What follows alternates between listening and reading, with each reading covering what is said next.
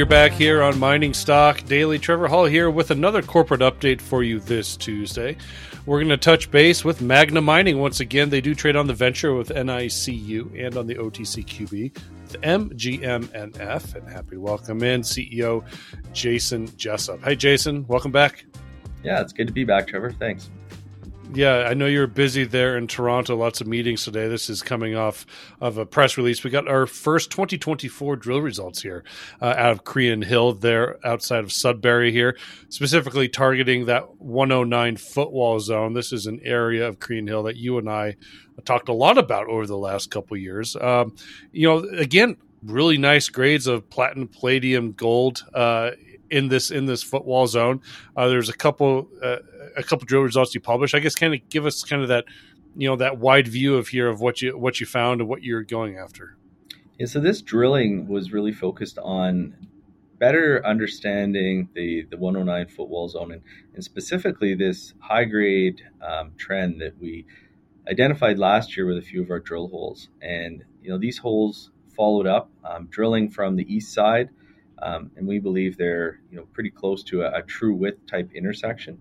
And we were able to uh, better understand and extend down that that higher grade trend in the 109 footwall. And this is going to be really important um, as we uh, finalize our plans for advanced exploration. When you know, and that would entail going underground with a new ramp development and doing some test mining um, in the 109 and, mm. and, also our 101 and, and our contact footwall, our contact areas of our deposits. So it is a uh, very helpful, um, and you know, based on some of these grades, it's pretty exciting. Uh, definitely seeing some some better um, overall uh, nickel and copper grades, you know, as well as some great PGMs. Yeah, maybe let's talk about the copper grades. I mean, that actually stood out uh, to me quite a bit. I mean, you're seeing double digit percent copper in some of those smaller intervals here, the sub intervals within those drill holes.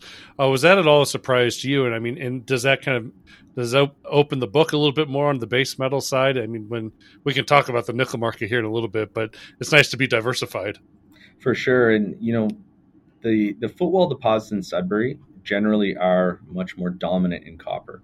Um, now, based on the angles of some of the drilling we had before, I think we were missing some of the the more massive sulfide um, type zones within the 109. Lots of you know very lower uh, nickel copper grades with with high PGMs, but um, now that we we understand this better, I think we're drilling at proper angles. It, it, actually did surprise me. The copper grades came back better than I expected. You know, we were seeing um, and a lot of those intersections, you know, up to 14 meters at you know two percent copper um, which is great with with elevated PGMs and some nickel in there as well. So it is kind of teeing up to be um, better, better for copper than we had expected, mm-hmm. and but not really surprising because that is typically what we see in footwall deposits in Sudbury. Okay. Uh, two drills active there at Crean Hill, and it sounds like a third drill is being mobilized to Shakespeare. Uh, we talked a little bit last month, kind of about the you know the strategy for 2024, Jason. Not that uh, we we need to rehash all those details, uh, but maybe let's kind of dive down about what you're thinking here in the in, in the next coming weeks. Uh, you know, doing both Crean Hill and Shakespeare. I mean, there's going to be a lot of drilling uh, activity. You know, what should we be really paying attention to? Yeah, well, we do hope to have some more results out um, in the coming weeks, and you know before the end of this quarter for sure. Uh, some of that may be from our, our, Palladium Valley drilling that we're doing out at Shakespeare. It's one of our regional targets. Pretty interesting area. Um, we have a drill out there. I think we're on our fourth hole right now. So, you know, in the next uh, call it three three to four weeks, we should have results back from there. Um, you know, visually very encouraging. Um, it's an area where on surface there's been grab samples with high PGMs with sort of lower nickel copper grades, but up to 13 grams of palladium, you know, in grab samples on surface historically. So an interesting area that hadn't been um, really explored. I think over a three kilometer trend, there was only three drill holes um, historically. Uh, only one by Ursa Major, which was you know the predecessor we acquired. So it is a, a, an interesting target area, and we'll have some results coming out before the end of March for sure on that.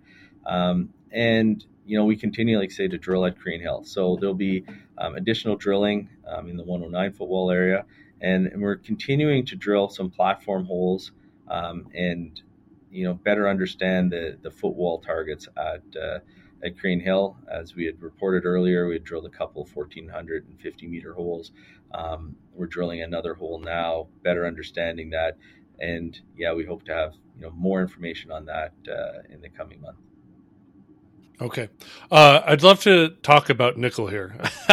uh, obviously, challenges ahead. Uh, BHP published their uh, their their year end financials and updates here in the last couple hours or last couple days. I mean, um, they actually mentioned nickel. Obviously, there's a lot to be talked about nickel and BHP, but one of they said that uh, the nickel market quote may rebalance by the late 2020s.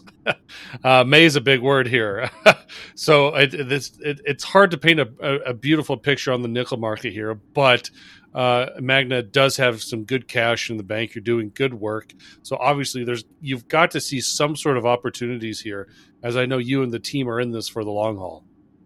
Yeah, absolutely. It, it is very interesting times, and we see this, you know, kind of once a decade in in nickel space. I, have been working in Sudbury and in the nickel space for, you know, going on uh, 24 years, and I've seen it a couple times now, where you get these, you know, these markets that are just so apathetic and and people just just doom and gloom. Um, you know, when 2016 when we were negotiating the acquisition of Shakespeare, it was during one of those times when nickel had been depressed, people were telling me, you know, get don't buy any nickel assets. Nickel will never be above five dollars a pound again, and that was really the opportunity. The reason why we were able to acquire Shakespeare at the time um, for a relatively low price, and and I think we're sort of in that same time frame again, where you know everybody's doom and gloom. Uh, we've already seen some mines shutter, some of the higher cost mines. Um, you know, most of the big projects out there in nickel right now are are low grade, and they need higher prices. Um, Norilsk has, has cut back on some of their guidance. Um, I think 10 to 12 percent this year, um, which is you know again a really big producer. And and we've been hearing reports that in China, some of the the NPI um, you know plants they really need higher nickel as well. Seven dollar US nickel is just not high enough, so they might be cutting production as well. So I think that mm. we are in a, a low a low point. Um, I don't think that you know demand for nickel is going to stop. There's still going to be a lot of demand for stainless steel.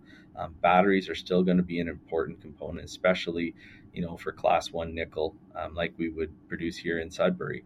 So I'm not overly concerned. I think that is uh, you know we see this every once in a while, and and usually people um, you know get very down on nickel, and, and the price kind of goes down lower than you think. And what it does create for a company like Magna is is opportunities to grow our, our company here in Sudbury. And, you know, in these times when, you know, some of the majors are really struggling and, and trying to um, rebalance their portfolios, there may be opportunities to pick up some other good assets um, at really sort of bargain basement prices. So, you know, we, we're pretty optimistic. We think that uh, one great thing about Sudbury is it isn't just nickel and it you know never has been and it's pretty unique in that respect that you know it's kind of one to one copper um, with with some good PGM byproducts and you know when I was previously with FNX mining here in Sudbury um, you know the deposits we discovered in the footwall were, were largely you know copper deposits with some nickel and, and PGM byproducts um, and that's really why FNX was acquired for 1.8 billion dollars um, by KGHM was for the copper. So, you know, we got great torque to nickel, um, but it's not just a nickel story. And, you know, I think with the, the resources we have now and the exploration potential we have, um, you know, we're positioned really well. But I, I still believe that we're going to, you know, see a rebound in nickel price. It may not be this year, um, but it's not going to be at the end of, of the 2020s. Uh, you spent a lot of your career in the Sudbury mining scene that's been focused on nickel, obviously. Uh, so this is not the first uh, uh, down dip in a nickel market that you've seen. Uh, talk about what you kind of pay attention to uh, when that flow starts be turning more positive. Are there certain signs you're looking at or, or waiting for to see when the nickel price might move again? Yeah, you know, it's a tough question because it's different every cycle. Um, mm-hmm. But I think you know what I do see is when we kind of get down in this doom and gloom where everybody is is so negative.